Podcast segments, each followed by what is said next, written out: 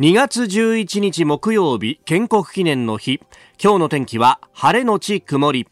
日本放送飯田浩二の OK 工事アップ。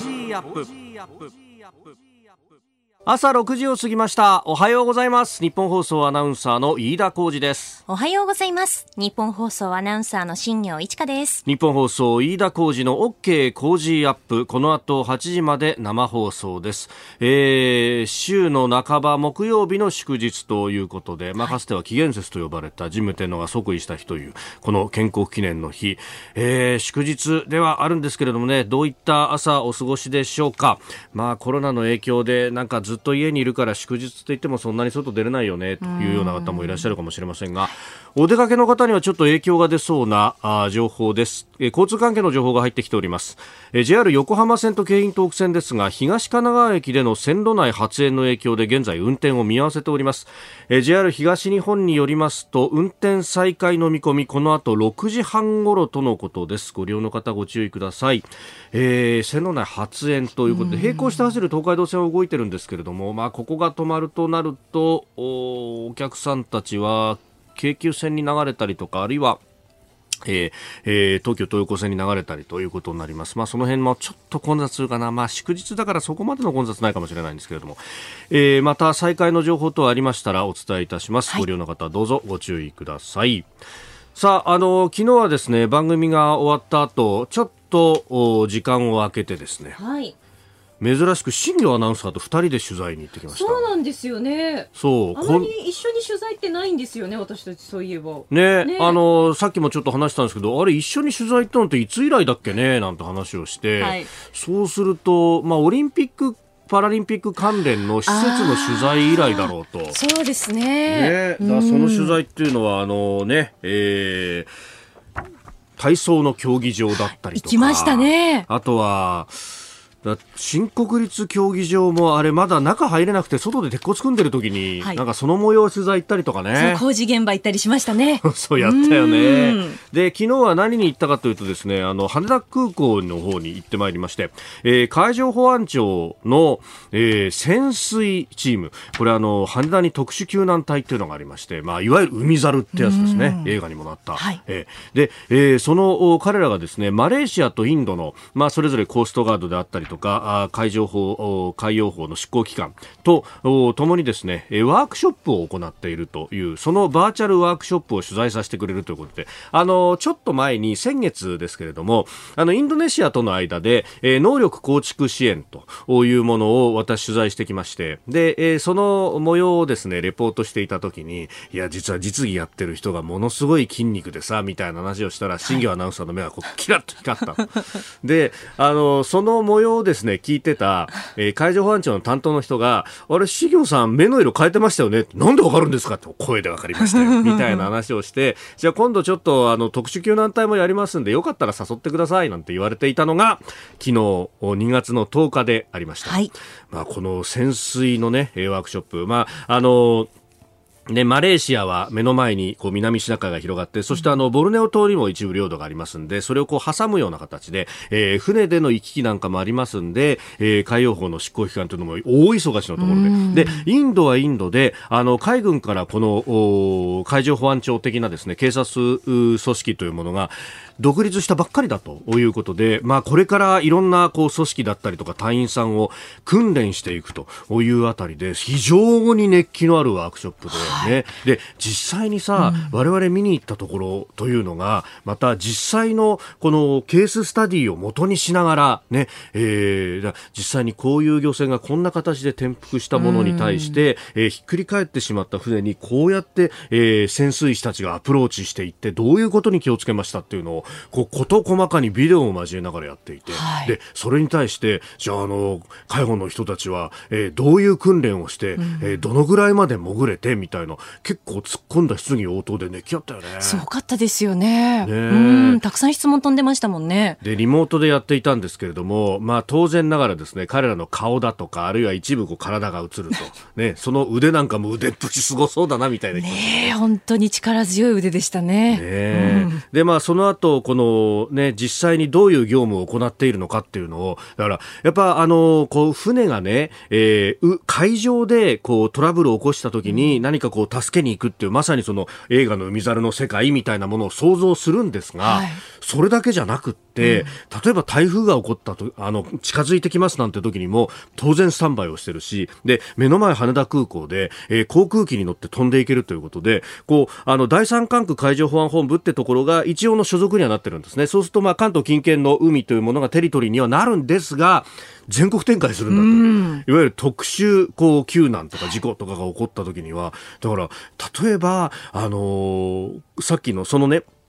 えケーススタディのところで事案として上がっていたのも、えー、我々が出ていきましたっていうふうに、ああ、じゃあ関東の近県の事故だったのかなと思ったら、いや、あの、沖ノ島の方ですとかね、ええー、えー、って、鳥取、島根みたいな、そのぐらいまでもね、えー、行くなんて話もしてましたけどもね、えー、今も日夜頑張っていらっしゃるという彼らの、こう、ね、えー、活躍というか、その準備の一端みたいなのを見て、いや、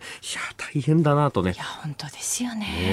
ねだってさ、ボンベだけでもさ持たせてもらったけど、うん、2 3 0キロのものをさ1個だけじゃなくて予備も含めて2つあの腰にもぶら下げてで、えー、潜水服とか全部こう背負って、うん、ええー、1人頭5 6 0キロは持っていくんですみたいなね。その筋肉ってのもまた素晴らしいわけですね、新業アナウンサー。素晴らしかったですね。えー、あの、なんか、海保でですね、えー、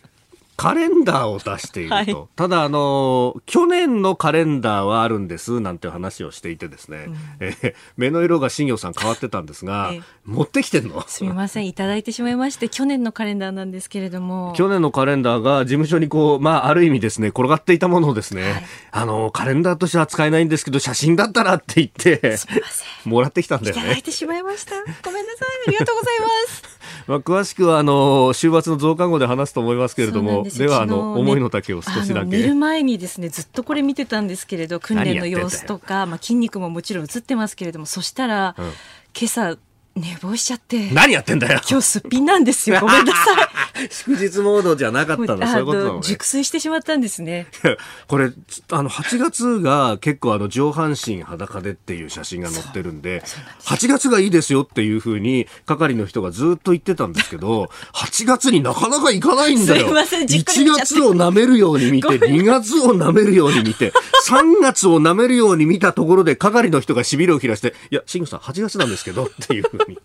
失礼いたしました。まあ、あの、この3倍ぐらい時間をかけて増刊号で話すと思いますんで、えー、ぜひ、そちらの方もポッドキャストを聞いていただければと思います。はい、すっかり BGM が終わってしまいました。すいません。あなたの声を届けますリスナーズオピニオン、えー、ぜひニュースに対してもご意見をお寄せください。今朝のコメンテーターは明治大学准教授で経済学者飯田康之さんです、えー、取り上げるニュースですがまずは緊急事態宣言10の都府県すべてで解除見送りへと、えー、一部で言われていた今週末の解除かというものは、えー、なくなったんじゃないかという報道が出ております、えー、それからワクチンの接種について来週の半ばから開始を総理が表明しています、えー、まずは医療従事者。者向け、えー、そして法制審議会、えー、相続の際の登記義務化などの答申を出したと、えー、法案を国会提出へとなっております、えー、それから国会同意人事、まあ、日銀の審議員の人事なども承認されました、えー、それから WHO の武漢での調査団が帰国をしました、えー、研究所からの漏洩説は否定しております、まあ、ここに関してですね、えー、このコロナウイルスを1990年代からずっと研究なさってきた、えー、東京農工大学農学部附属国際家畜感染症貿易研究教育センターセンター長の、えー、水谷哲也教授と電話をつなぎまして、えー、この調査についてあるいは、えー、ワクチンというところなども詳しく伺っていきたいと思います。今週はご意見をいただいた方の中から毎日抽選で4人の方に日清オイリオから日清アマニ油など日清オイリオの商品4本入りをプレゼントしています。ポッドキャストや YouTube でお聞きのあなたにもプレゼントが当たるチャンスです。番組ホームページのプレゼント応募フォームから住所やお名前、電話番号を登録してご応募ください。ここが気になるのコーナーです。えースタジオに長官各紙入ってまいりました、まあ、祝日の紙面ということで一面トップはバラバラ。そして今日が2月11日であります。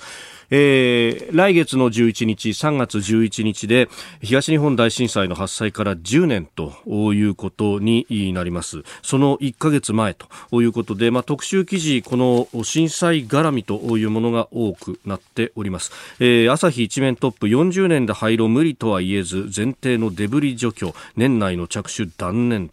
という記事が出ております、まあ、こういったですね特集記事が多くなっているんですけれども、まあ、これデブリの除去なかなか放射線の、ね、量が相当に高いということで難しいというものもありつつただあの福島第一原発の中に入るとですね、えー、私も取材で一度訪れたことがあるんですけどといってももう5年ぐらい前なんで今の状況がどうなってるか分かんないんですが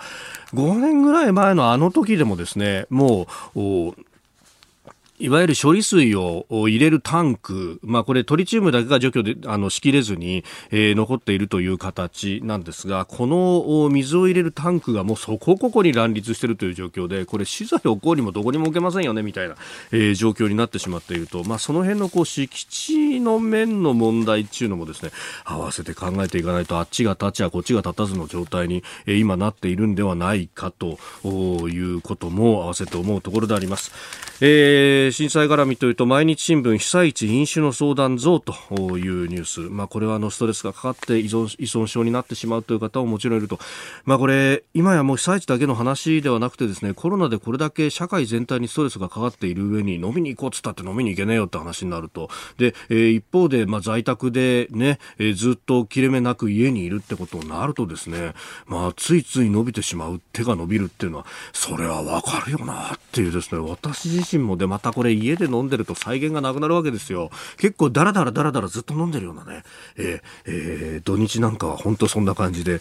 いやでもこれが、まあね、ダメな大人だなって僕も自分でも思うんですけど、ただダメな大人で片付けられる問題かっていうと、そうでもないぞというところもございます。で、そんな中で、これ、あのね、紙面どこ探してもないんですけれども、昨日ですね、えー、実は経産省、経済産業省から、えー、重要な、あのー、まあ、発表というかですね、えー、概要が出てきました。まあ、あの、正確には、経産省の参加、中小企業庁からなんですけれども、緊急事態宣言の影響緩和にかかる一時支援金の概要についてっていうペーパーが出てるんですね。後ほど、あの、リンクを貼って、えー、ツイッターに上げておこうと思うんですけれども、あの緊急事態宣言がまた1月から出てですねで、まあ、その前々からあの都道府県単位で、えー、時間の短縮要請に応じたお店に関しては、えー、そのね、休業報酬が出ていると。まあ大体日割りで1日6万という話で、まあその計算の仕方も都道府県によって違うので、えー、詳しくはね、えー、調べてくださいねと。あの、先週の特集の中でも、そんな話をしたはずです。確かまさにこの木曜日に、えー、その話をしたと思うんですけれども、東京と神奈川でもシステムが違うよとか、ね、えー、そういう話をしたと思うんですが、で、ただ、あの時にも申し上げたんですけれども、あれ夜までやってるお店が8時まで時短した場合には保証金が出るんだけれども、例えば喫茶店うちやってるんだけど、もともと6時や7時で閉めるというような店なんで、いや、飲食店はいいよね、お金が出てとか言われるんだけど、うち出てないんですよと。ね、えー、あるいは、その飲食店に対して、えー、野菜を入れてる、お肉を入れてる、魚を入れてるってお店だとか、あるいは、えー、一杯飲んで、えー、あ、電車なくなっちゃったなって言って、って帰るお客さんを狙ってつけてたタクシーの運転手さんとか、もういろんなところ影響が出てるんだけど、保証が出るのは飲食店だけじゃないですかって、確かにそういう声はね、いろんなところでいただいてたんですけれども、えー、中小企業庁がですね、昨日まさにペーパーを出したんですが、この緊急事態宣言の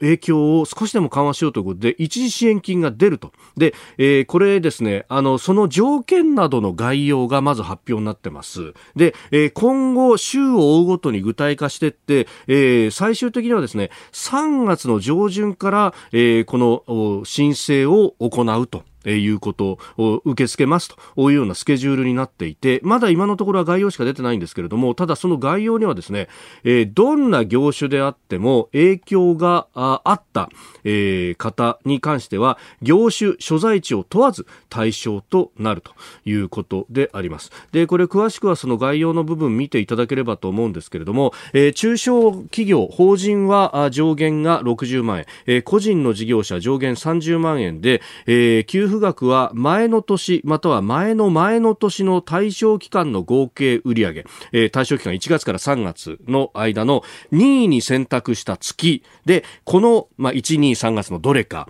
の今月、今年の売上が去年か一昨年の1、例えば同じ月と比べて、えー、半分以下に減少した事業者。え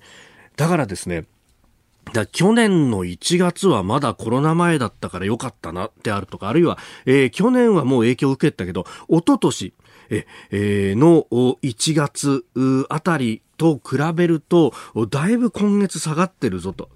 先月下がってたぞという方は、これ対象となる可能性があると。しかも、事業の形態も、あるいは場所も問わないということですので、今のうちにですね、保存すべき証拠書類等の例というのが、これまた出ておりますんで、えー、例えば営業許可書の保存であったりとかですね、えー、取引してる飲食店との基本情報、まあ、売上の帳簿とかですね、まあ、そういう出入金帳簿とか、ね、えー、そういうものがもしあれば、それ保存しといた方がいいし、あるいは今のうちからですね、あ、去年どうだったっけな、一昨年どうだったっけな、帳簿が残ってるかもしれませんので、それちょっとひっくり返しておくと、今度申請するという段になって、すぐ申請ができると、当然ながら、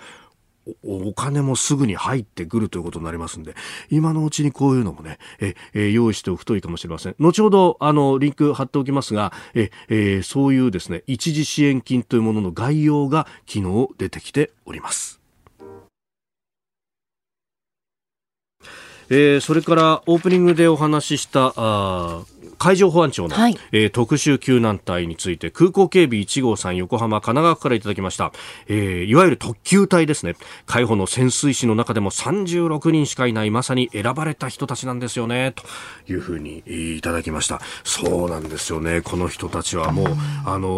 ー、水深60メーターまで潜るとかですね。あるいはね、えー、いろんなこう訓練もこう積んでいて。暗闇の中で訓練してるっておっしゃってましたよね。そうだよね。水の中で暗闇でって。うん、でしかもあの救急救命士というか、あの小ねえー、怪我をした人などの看護に当たるという資格を持ってらっしゃる人もいるんですごいんだよね。60メーターまで潜ったと思ったらへしかもそれもヘリからあのロープ一本で降りてみたいなこともするし、で、えー、今度要救助者の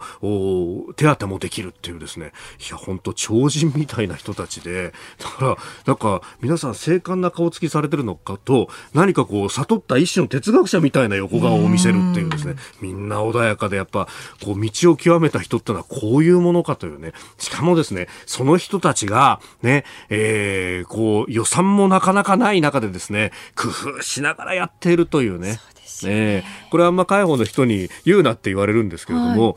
全体で予算がイージス艦一隻プラスアルファアルファぐらいだと。最近は予算がちょっとついてきたんでよくはなってきてるということなんですけれども、そういうこと。そしてその彼らが、えー、日本は世界で6番目という広大な、えー、EEZ 排他的経済水域をまさに守っているということもちょっと頭に入れておいてもいいかなというふうに思いました。ここで番組からのお知らせです。来週2月15日月曜日からの Cozy up は特別企画です。題して、緊急事態を乗り越えろ、6時からズバリ提言、 Cozy 専門家会議。緊急事態宣言も延長となっております。日本経済コロナや自粛で傷んだこの経済の復興秘策はワクチン接種も始まります。さらに国外ではバイデン新政権本格始動菅さんの訪米はあるのか。そして東京オリンピック・パラリンピック一体どうなるのか。この緊急事態をみんなで結束して乗り越えましょう。コメンテーターは連日6時台前半からの登場です。15日月曜日はジャーナリストの須田慎一郎さん。火曜日は数量政策学者で内閣官房参与の高橋洋一さん。水曜日は自由民主党参議院議員の青山茂春さん。木曜日は外交評論家で内閣官房参与の三宅邦彦さん。そして金曜日は今日もこの後ご登場いただきます明治大学准教授で経済学者の飯田康之さんです。そして2月の工事は毎週リスナーのあなたの胃袋と食卓を応援いたします。えー、今週は日清オイリオ商品4本セット、そして15日から来週1週間はビールです。みんな大好きキリン一番搾り、1ケース24本入りを毎日5人の方にドーンとプレゼントいたします。はい。えー、そしてさらに6時40分過ぎからの黒木ひとみさんの朝ナビ、ゲストに歌手で俳優の井ノ原快彦さん、いのっちさんをお迎えします。来週月曜日からの OK Cozy up。大切なことは結束です。では皆様ご唱和ください。 Unity さあ、7時台はコメンテーターの方々とニュースを掘り下げます。今朝は、明治大学准教授で経済学者、飯田泰之さんです。おはようございます。おはようございます。よろしくお願いします。はい。いや、京浜東北線動いてよかったですね。あ、よかった。え、どうしました？そんなに電車、あれでしたっけ？はい、えー、本日2月11日は、明治大学政治経済学部の入試の日でありまして。あ、なるほど。これ、電車止まってると大変なことになるんですよね。いや、そうですよね。しかも、京浜東北線が止まるってなると影響も結構大きかったからそうなんです、で、えー、まさにね、えー、これからあまあ、えー今日、ね、政治経済学部のメインの入試の日ですので頑張っていきたいと思うんですけれども。いやいや、私来年ね、1年生の授業も担当予定なので。あら、そうなんですか。ぜひ未来の明大生の方に頑張っていただきたいなと思います。うんうん、はい。えー、今日も一つよろしくよろしくお願いします。こちらさんで7時です。では最初のニュースこちらです。緊急事態宣言10都府県すべて解除見送りへ。政府は新型コロナウイルス感染対策で10都府県に発令中の緊急事態宣言をめぐって一部地域で検討していた州内の解除決定を見送る方向で調整に入りました。今日にも専門家の意見を聞いた上で最終的に判断する方針です。一時期報道で愛知、岐阜、それから福岡、はい、今週末解除かなんて言われてましたけれども、そうではなくなったそうですね。あの、これは4月5月の緊急事態宣言でも発生したことなんですけれども、はい、一度発令すると、うん、なかなか解除しづらいんですよね。まあ中でも岐阜等については、うん、あの、様々な数字改善している中で、まああの、どの時点で、えー、解除を検討するのかっていうのはずっと問題になってたわけなんですけれども、はい、えー、この緊急事態宣言、えー、というのがどの程度の実効性というのを持ったのかというのはかなり慎重に判断する必要があるんじゃないかなと。で、えー、そしてですね、この、なぜ解除できないかの原因も、はい、えー、様々な数値見てると結局医療体制、うん、医療提供体制の一点なんですよね。はい、で、この医療提供体制については、まあ、ようやくですね、うん、えー、軽症者といいますか、重症からある程度回復した方というのを、えー、まあ、療養する施設等、はい、そのための補助金がようやく整備された。これは正直遅いというふうに批判されてもしょうがないことでして、はい、えー、こういった、まあ、あの、今回の新型コロナウイルスの感染者への対応、医療体制の整備というのは、実は夏から秋にかけて、準備をする時間があったんだと。えー、それができていなかったことというのが、この緊急事態宣言の、えー、まあ、長期化に結びついてしまっている。えー、まあ、それこそ一部で、えー、まあ、よく言及されている指定感染症2類以上相当という、その取り扱いをどうやって緩和していくかとか、療養体制をどういうふうに整備していくかについて、もうちょっとこれは事前準備は正直足りなかったというのが、ね、私の感想で、ね、その結果ですね、はい、まさにあの、景気ウォッチャー調査。えー、えー、このウォッチャー調査、あまり、ね、あの、ね、あの、アンケート調査なので、はい、えー、重要しすぎてはいけないんですけれども、えー、やはりあの、えー、昨年5月ぶりの水準にまで、えー、実感としてのね、はい、えー、景気どうでっかっていう質問に対する、えー、答えというのがあだいぶ悪化している状態です。うん。まあね、あの数字も31.6でしたか、愛知指数で、まあ、ぼちぼちでなって答える人はそんなになくて、大体がさっぱりダメですって、ね、そうですね。答えているとで、えー、人出を見ていても、昼間の人出、えー、例えば有楽町と、はい、まあまあ、あの、そこの、そこ人いるなというイメージなんですが、やはりですね、6時過ぎると、だいぶ減ってきたなと。そして8時ぐらいになると、本当に街自体が閉じているということで。暗くなったなっていう感じがね。そうなんですよ。で、今回の場合、やはりあの、時短への支援金、協力金というのは、はい、えー、かなり効いているので、うん、えー、相当なお店、ちゃんとルール通り閉めています。うんうんうん、えー、で、そこまで店が閉まっていると、はい、まあ、中にはまあそういうけしからんとか闇営業でやっちゃってるところあったとしても、はい、街に人がいないので、うん、えー、これはあの、私の知り合いの飲食店経営者が言うと、最初、うん、えー、無視でやろうかと思ってたお店も、はい、もう開けててもしょうがないと。だって、街に人がいないんだから。っていうことで、えー、まあ、えー、要請に従う方向へ、えーまあ、舵を切ったところも多いようで、はい、えー、まあ、夜の街を完全封鎖している状態というのがちょっと続いていて、これってあの、えー、その関係者にとっても重大事ですし、はい、その消費に向かうマインドを低下させるっていうことにも、だいぶ影響してるんじゃないかなと思いますね。うん。まあ、本当、その辺のね、えー、対応で、一時金の支給の概要が出てきたりなんかもしてますけれども、相当へこんでいる部分、1、3月は厳しい数字が出ます、ね、はい、実は私は、あの、緊急事態宣言が出ていない地域の方が心配だと思っています。はい、いわゆる時短協力金は、そんなに得られないのに、はい、街角の人では本当にもう首都圏並みに減っている状態です。今後その、まあ、経営継続への支援っていうのが大切になると思いますね。うんえー、まずは緊急事態宣言についてその影響というところを様々お話しいただきました。おはようニュースネットワーク。取り上げるニュースはこちらです。菅総理来週半ばから医療従事者へのコロナワクチンの接種開始を表明。ワクチンについては有効性安全性を確認した上で来週半ばには接種を開始します。現場の運営を担う自治体や医師看護師の方々のご協力がぜひとも必要です引き続きあらゆる努力を尽くして万全の準備を整えてまいりますえお聞きいただきましたのは昨日行われた政府与党連絡会議でこのコロナのワクチン接種について答える菅総理の発言でありました。えー、報道されている通り来週17日あたりから、はい、接種と言われております。まあ、あの、やはり今回の新型コロナウイルス、まあ、今第3波の収束傾向が始まったぐらいなわけなんですけれども、はい、これは全く私自身の素人考えではあるんですけれども、この後もですね、はい、また何らかの波は来るんじゃないかと思うんです。で、えー、それとどう付き合っていくか、はい、という社会的な意味での対応がこれから求められている。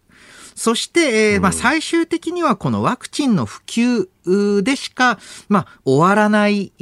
状況だと思うんですね。はい。その意味で、えー、まあ、えー、ワクチンの接種開始というのはグッドニュースだと思うんですけれども、その一方で、えー、じゃあどのぐらいのスピード感を持って普及させられるのかというのが一つ、はい、そしてもう一つこれ、えー、ワクチンで副作用がないってことはあないですよね。これもまさにあのインフルエンザのワクチンだって、何のワクチンだって、えー、わずかな割合にせよ副作用が出る。で、えー、その副作用が出た時に、まあ、ある意味で言うとメディアスクラムと言いますか、はい、えー、とにかくそのワクチン潰しのような流れにメディアが乗っかっていかないように、えー、注意しなければいけないと思うんですね。で、えー、実際、まあ、最も有名なケースは子宮頸がんワクチンですけれども、はい。で、えーまあ、そういった反対運動に押されたせいで、えー、事実上主要国の中で唯一、子宮頸がんワクチンで多数の死者を出している、はっきり言って得意な国、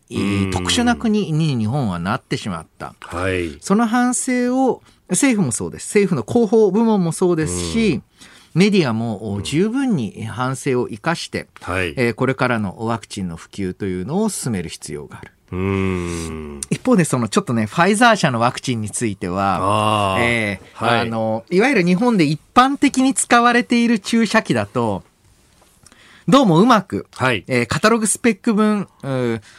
人数分取れない。えー、えー、えー、1倍ある、まあ、一瓶で6人取れるっていうふうにメーカーは説明してますが、はい、日本の注射器だと5回分だと。そう。一般的な注射器だと少しだけ薬剤が注射器の先に残る、そうで、それを足し合わせていく、その部分を計算するとどうも一瓶から6じゃなくて5しか取れないと。えー、これ急ぎ、まあ、えー、そういった薬液を残さないタイプの注射器作らなきゃいけないんですけれども、はい、当初は残念ながらその、えー、6分の1を、ちょっとね、えー、無駄にしながら摂取することになるわけで、そうするとなおさらですね、ファイザー社あ以外の、えー、モデルナ、はい、そしてアストラゼネカあからの供給というのの重要性が増してってるんじゃないかなと思いますね。まあね、あの、プラスして 国産ワクチンの重要性も高まるというような記事も出ておりますけれども。で、国産、まあ、ある意味で言うとアストラゼネカは、国内では製造するわけなんですが、その一方で、えー、まあ、塩野義第一産業、今日、アンジェス、うん、KM 等が、えー、開発している、いわゆる、日本国内のメーカー開発のワクチン。はい、ただこれはどうもシーズン的には来年以降ということになりそうだと。えー、そうすると今後、このコロナウイルスというのがどういう形で社会的に受容させ、されていくのか。毎年、まあ、かつてのインフルエンザがそうだったように予防接種打ちましょうよと、はい、えー、いう形で定着していくとしたら、これ、えー、国産化は非常に重要ですよね。えー、えー、そして続いてこちらのニュースです。法制審議会相続の際の登記義務化などを答申法案を国会提出へ。所有者がわからないまま放置されている土地の問題を解決するため法制審議会は昨日相続や住所氏名を変更したときに土地の登記を義務付ける法改正案を答申しました。法務省は関連法案を今国会に提出する方針です。えー、それこそあの東日本大震災の被災地などでも、はい、復興にかかるところで所有者が不明だったりとか、うん、調べてみるとものすごく所有者が多い土地だったりとかっていうのが、かなりネックになったという話をこの相続登記というのがあですね、はい、この始まった時点では、えー、この土地を相続してその権利保全を求めて登記しないっていうのが、ちょっと考えられなかった。たんですよね。あの、だってその土地価値があるもの、うんうん、それが自分のものだと主張しないっていう状況を、あんまり想定してなかった。で、これは遅すぎるっていうのが正直なところで、はい、本来であれば、あまあ、それこそもう、平成時代にはね、はい、えー、なんて、なんだったら昭和時代の後期はやっとくべきだった。あこれは、えー、正直サボっていた、あだと思うんですけれども、はい、えー、実際ですね、どうやって、えー、こういったあ相続人というか所有者不明土地が生まれるかというと、ええ、その土地の価値があまり高くないと。うん、えー、これはまあ本当にもう山林等の、はい、えー、場合っていうのもありますし、あとはあある程度旧市街地とかでも、えー、再建築不可物件というのがありまして、道路に面していないので、はい、もうあの建築できないああ、なんか、細い人が通れる道だけがあってみたいなお家だとか。そうそうそうああ、ありますね、たまにね。まあ、旗沢地って言いますけれども、はい、そういう土地でもちゃんと建築できるように、今は、ちゃんとその道の幅というのを、えー、確保してるんですが、それも全然考えてない土地とかですと、まあちょっと建て替えられないから、まあ、はい、で、しかも狭い。えー、もともとはどっかの家の離れだったみたいな。ところが何代にもわたって相続を重ねその間登記されないと相続人が何十人になってしまっていることがで、えー、私もですね、えー、遠い遠いそういえばいたかもしれないっていう親戚から、はい、えー、相続放棄にハンコついてくださいと。えー、公共接収になったのでって言って、まあ、それは私がハンコつけたからいいんですけれども、えーえー、これがあこれまでほとんど全部ちゃんとその相続しませんよのハンコついてもらわないと、はい、えー、処分できなかったりしたんですね。そうなんですよね。一人でもかけるともう処分ができないってことになってしまう。ですからこれを改善していく方法っていうのは必要ですし、私自身はね、もう一歩踏み込んで、はい、えー、例えば行政が広告を出して、何ヶ月間、1年間ぐらい、もっと短い期間、はい、私ですっていうふうに名乗り出なければ、あの、つまり権利の保全を求めてこなければ、うん、その時点で、えー、まあ、公的な接種するのが正しいんじゃないかと。はい。正直1年待って出てこなかったものが、今回の法改正での10年経って出てくる。どういう状況だよと。で、えー、さらに、事後的な権利保全も土地の場合、えー、可能で、はい、それを、例えば、えー、市役所が処分して得た利益を後に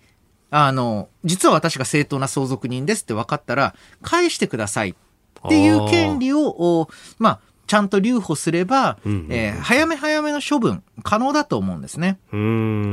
でちなみにその相続人が分からなくなってるような土地なので、はい、そんなすごい額で売れるっていう土地っていうのはまあありえない。すごい額で売れるんだったらみんなこぞって手を挙げるだろうって話ですね。そうそうそうはい。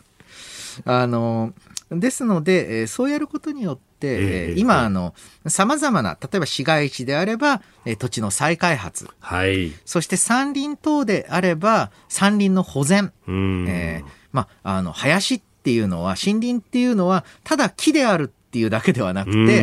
ー、それの治水効果であったり、はい。えー、それの,、まあ、あの山を保全する効果というのを持ってるのでちゃんと手入れしなきゃいけない。土地の所有っていうのは管理をする義務とセットなんですよということ、はい、これをもうちょっと意識しつつ、うん、そして、え再開発や有効な利用っていうのを、もっともっとスピーディーに進めていけるようにしないと。そうですよね。これね、本当に、特に、まあ、旧市街地であったり、はい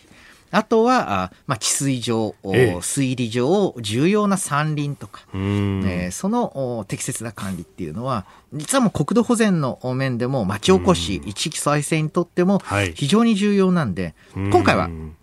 いい措置、もう一歩進んでほしいなと思いますね。確かにあの東日本大震災のところでも再開発でこうイノベーションセンターみたいなのを作ろうとして、うん、もう相続人が何十人もいて全国飛び回って市役所の人が必死こいてハンコついて回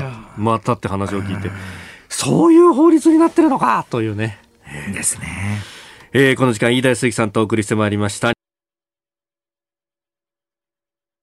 続いて教えてニュースキーワードです国会同意人事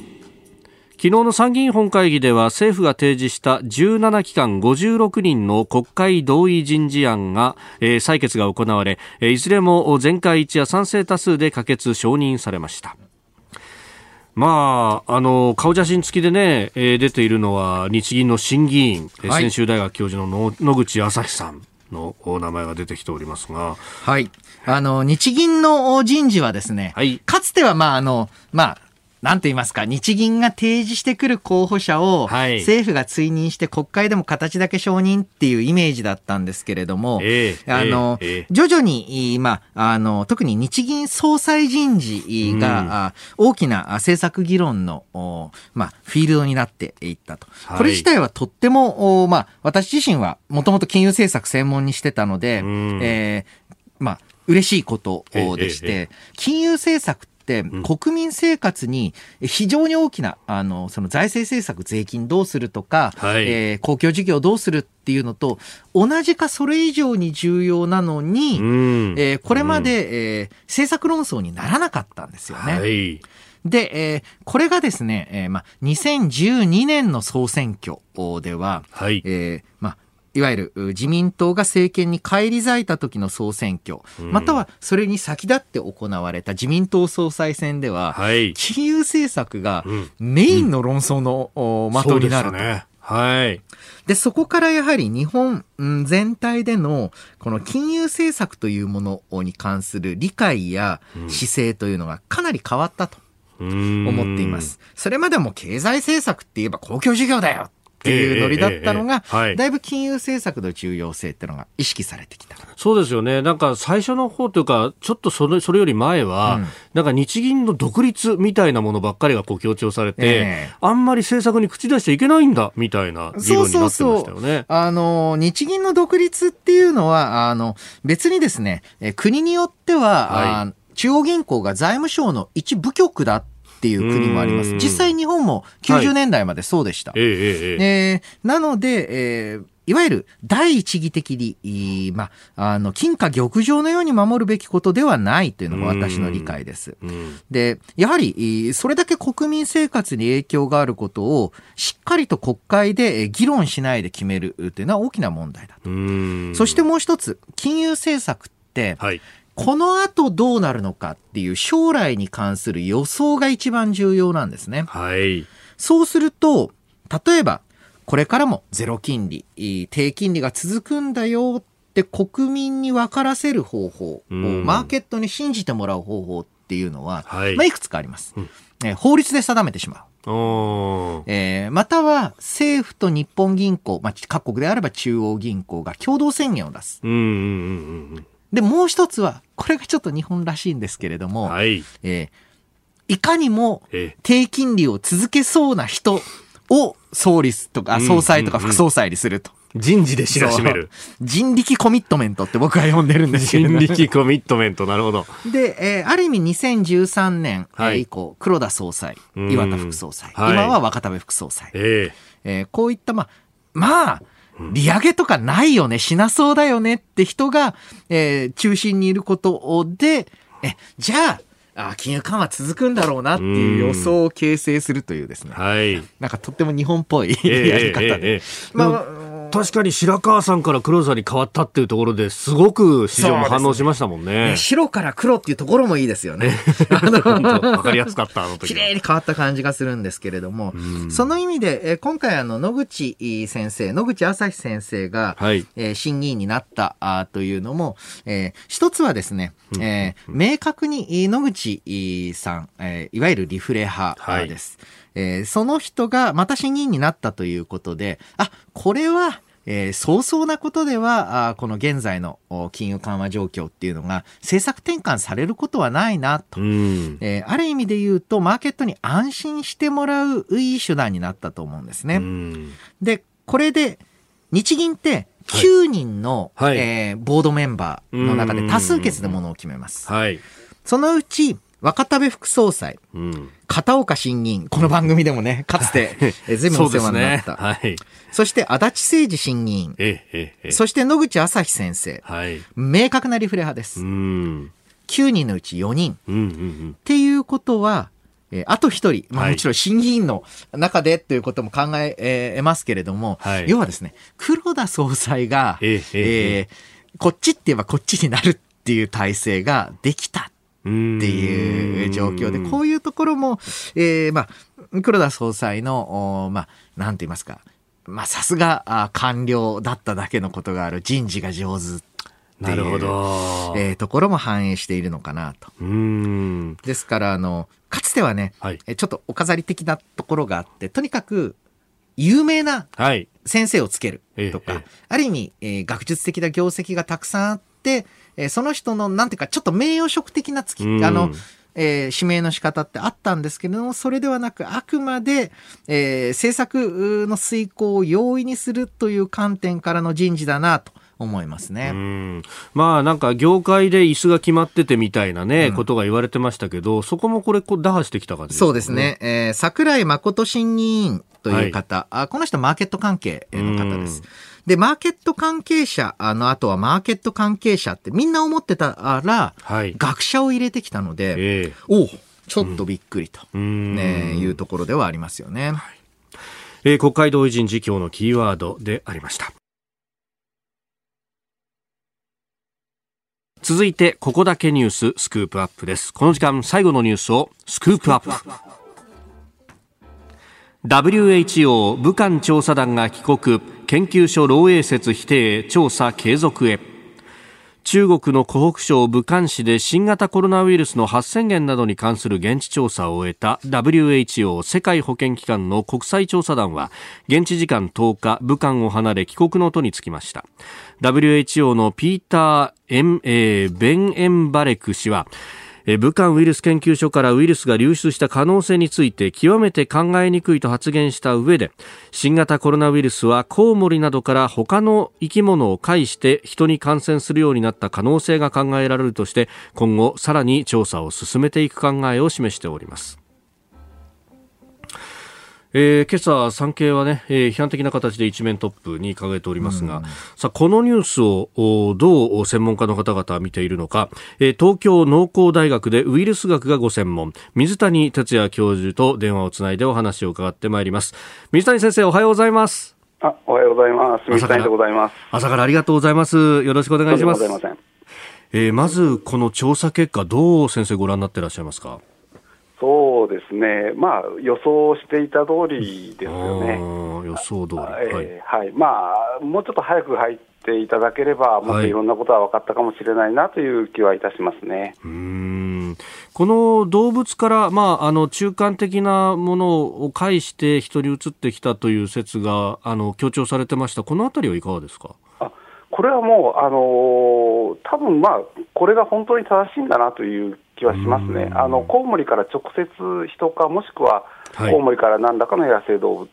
それから人っていうルートはまあ正しいと思います。うん。これ、なんかあの一方で冷凍食品等々を介してみたいなところも、まあ、含みを残した形の会見のようにも見えましたが、これはどうなんですか？そうですね、まあ、可能性としては低いと思いますが、まあ、今のところは可能性は残しておきながら、えーとまあ、コウモリから生動物から感染してきたって考えるのが今、一番いいんだと思いますうんあと、今後の調査っていうのは、これ、どういうこというか、やれる可能性がありますかね？あえーとですねあのー、そのまあ、武漢市の、えーと、市場とかを中心に、ですね、はい。えーと、いろんな、まあ、野生動物、それから、まあ、もうちょっと奥に入ってコウモリ、そういうのを、まあ、捕獲して、ですね、えー、えーと抗体ですね、まあ、この今のあのウイルスに対する抗体調査をすることによって、はい、どういう野生動物があのこのウイルスに感染しているかっていうのが分かりますので、それで大体感染源を特定、まあ、推定できていくということになると思います。まあ、先生はもともとあのコロナウイルスをずっと研究され続けていらっしゃいましたがこの新型っていうのは改めてどういうこう違いというか恐れるべき点があるんでしょうか？そうですね、あのまあ、SARS の致死率が10%弱でかなり高かったんですが、この新型コロナもですね、はい、まだ今のところ、日本でも1.56%、世界でも2%以上の致死率がありますので、やはりあの致死率が高いなというところが、ですね、まあ、通常の風邪のコロナとか、それからインフルエンザのようなですね呼吸器感染症とはまだ違うところだなというふうに思いますね。これ、季節と関連はあるんですか？えーとですねまあ、当初あるっていうのは、まあ、大方の見方だったんですけれども、はい、今は関係ないというふうに見ています、ただ、ですね、やはり今回のあの日本の第3波のように、冬はやっぱり、あの全般的に呼吸器感染症が流行りますので、あのウイルスにとっては有利になりますので、そういう意味では、あのちょっとは季節性はあるというふうに考えていいと思います。まあ、乾燥したりだとか、そういうところがこういい作用をウイルスに対してはしてしまうということですか？そうですね、まあ、あの粘膜が乾燥することによって、ウイルスがまあ感染しやすくなるとか、まあ、全体的に免疫機能も落ちますので、えーとまあ、発症もしやすくなるとか、まあ、そういうことですねなるほど、ウイルスの特性というよりは環境の部分と。そうですね、環境および人の免疫とか、そういうところですね。さあ、スタジオには飯田康之さんもいらっしゃいます。はい、えー、明治大学の飯田でございます。で、おはようございます。おはようございます。今、あの、いわゆる第3波、あの、感染者は減少傾向にあるというふうに考えます、あ考えられているようですけれども、今後ですね、また第4波のような形での増加というのもあり得る状況でしょうか？あ十分あり得ると思いますね、このままいけば、ですね多分第3波は収まって、それでまあある一定の期間を経て、また第4波が来るというのは、えー、と十分考えられます。でところがですね、まあ、その一方でワクチン接種も開始されますので、えーとまあ、それが広く行き渡れば、ですね第4波は低くてあの、高さがですね、感染者数の高さが低くて済むのかなという気はいたします。このワクチンに言及されると、よくですね、えー、むしろこの変異型ウイルスが今後主流になっていくんじゃないかと。で、えー、この変異型ウイルスにワクチンはどの程度有効なのかあという疑問が出てくるんですが、いかがでしょう？そうですね、あの変異、まあ、ウイルスは変異するのは当然なので変異していくということですね。それからあの、えーと、変異ウイルスっていうのは結果であってですね、えーと結局、感染力が強いものが残ってきて、それがまあ目に見えてくるということですので、あのまあ、変異が取って変わるあの、通常のウイルスにとって変わるっていうのは、もうこれあの、当たり前だというふうに思います。それでじゃあ次に、ワクチンが有効かどうかってことですが、まあ、いろんなこと言われてるんですけれども、はい、えーと、私としてはですねまだ有効だと思ってます。えーと、そのつまり、われわれ中和抗体とかですね細胞性免疫とかいろんな免疫が働くわけですが、はい、1箇所に働く、ウイルスの1箇所に働くわけではなくて、複数箇所で防御いたしますので、はい、今、1箇所があの変異がそこのところが起こったとしても、ですね他のところが頑張って、えーと、防御してくれるので、まだ大丈夫なんとは思うんですけれども、この変異が積み重なると、ですね、はい、えーとまあ、効かなくなってくる日はあの来るだろうなと。ですから早めにもうワクチンを打って、えーと、抑えてしまった方がいいなという気はします。なるほど。あの変異といっても、全く別のウイルスになるわけではないということですよね。あもう全然そんなことはないです。あの、形も同じですし、えっ、ー、と、ほんの一つ、ゲノムの中の一つの塩基が変わっていくんですけれども、えー、それだけでも、でもですね、あのタンパク質の立体構造というのは、とか、電荷は変わりますので、あのまあえーと、細胞の受容体との結合が変わって、まあ、感染力が変わっていくということですね。なるほど。その一方で、あの感染力が強いものが生き残っていく中で、まだわからない部分もあるかと思うんですが、このイギリス型、英国型と呼ばれている変異株の重症化率とか致死率については何か研究等が出てきている状況なんでしょうか？えーと、今のところ、まあ、感染力は増しますけれども、重症化率、致死率にはそんなに影響がないというところだと思いますねつまりあの、下がってるわけでも上がってるわけでもないと。あそうですね、はい、あのそういうふうに、まあ、全体として数が、あの感染者数が増えるということですね。なるほど。なるほど。これ、あの、今後変異していく中で、あの、その毒性の部分、重症化率が高まったりだとかっていうのは、可能性としてはあるんですか？えーと、やっぱ可能性としては、まあ、否定はできませんけれども、あの変異の捉え方なんですが、はいあのまあ、いろんなところで変異をして、ですねほとんどの変異はおそらく、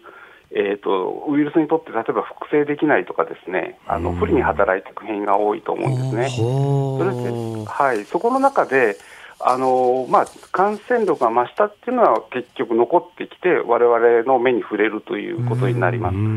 でそうするとですね、まあ、あの当然、強毒化してきたものも、はい、もしあればですね触れることになる、われわれの目に触れることになると思うんですが、えあの今、強毒あの全、世界全体でですねあの重症化すると、やはりもうすぐ隔離して治療っていうふうになりますので、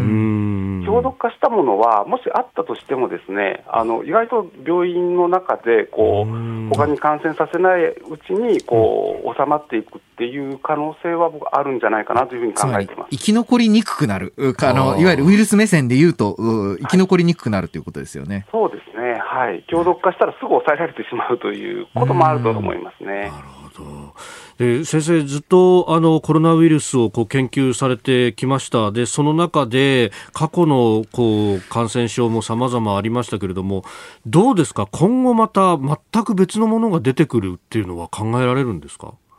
そうですね。あの、まあ、今回の SARS-CoV-2 もですね皆さん、あの未知とかなんかという感じで見てらっしゃると思うんですが、ええ、ウイルス学的にはあの SARS コロナウイルスのですね2002年から3年の SARS コロナウイルスの、え、まあ、2型という見方なんですね。ですから、全く未知ではなくて、ですね、はい、あのまあ、あのある程度こう近いウイルスですので、そういう意味ではですねあの今、まああのコウモリの中にはそういうウイルスがまあまあいますので、えー、と今後もですねあの何年間に1回は、えー、とこういうウイルスは出現してくると見ておいた方がいいと思います。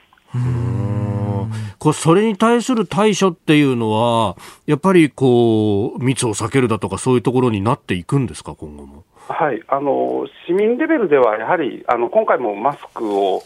えーと、皆さん、一年中ほぼつけられて、えー、密を避けるっていう、まあ、そういう習慣がつきましたので、そういうことをやっていくと、はい、そしてあの、まあ、近いウイルスですとあの、ワクチンがまた効くかもしれませんので、えっと、今回、しっかりとですねやっぱワクチンを作って、えっと、つい来たときには、それが、まあ、あの効果があるウイルスであれば、すぐに投入できるっていう、そういう体制を作っておくことが大切だと思います。なるほど。わかりました。先生、朝からどうもありがとうございました。ません。またいろいろ教えてください。はい、よろしくお願いいたします。よろしくお願いします。ありがとうございました。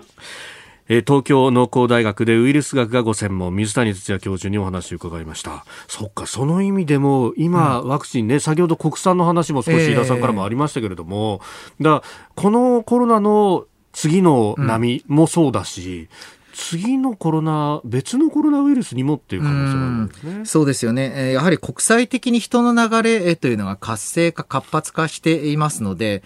今後のこういった感染症対策としても、こういったウイルス研究、ウイルス研究であり、もう一つはワクチンの開発というのは国内にやはり残しておかないといけない資源ですよね。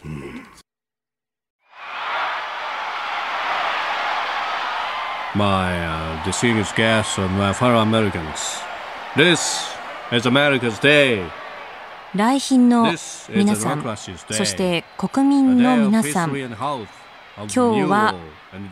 コージーの日だ、コージーの日です。我々は1年に6回、2ヶ月に1回訪れる試練から、ポッドキャスト、そして YouTube、番組は尊く脆いものだと改めて学びました。工事市場これほど多くの難題に直面。した時代はほとんどありません。これを克服するためには言葉以上のことが必要だ。民主主義の中でも最も得難いものを必要とする番組を聞くことによる結束結束です。我々は東京有楽町に立って日本放送から毎朝ラジオ放送を行っています。平日月曜日から金曜日朝6時から8時までの2時間。回数もすでに700回を超えました。しっかりと理解をしてほしいです。聴取方法の相違が分裂につながってはなりません、えー、私たちはあなたたちに誓うでしょう。誓います、えー、関東1都3県でラジオの地上波で参加した人々とポッドキャストそして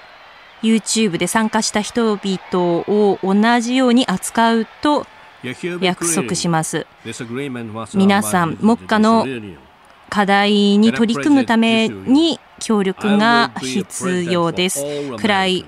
暗い冬 2, 月2月中旬のお調べの習慣を乗り越えるために全ての力を必要としています。国民の皆さん、神とあなた方の前での神聖な誓いを持って今日のこの場を終わりにします。約束します。本音を言いましょう。あなたがもしもあなたがラジオを聞いたかと聞かれたならば飯田浩二の OK 工事アップをいつも聞いていると答えてくれることを私は強く願っています。リスナーの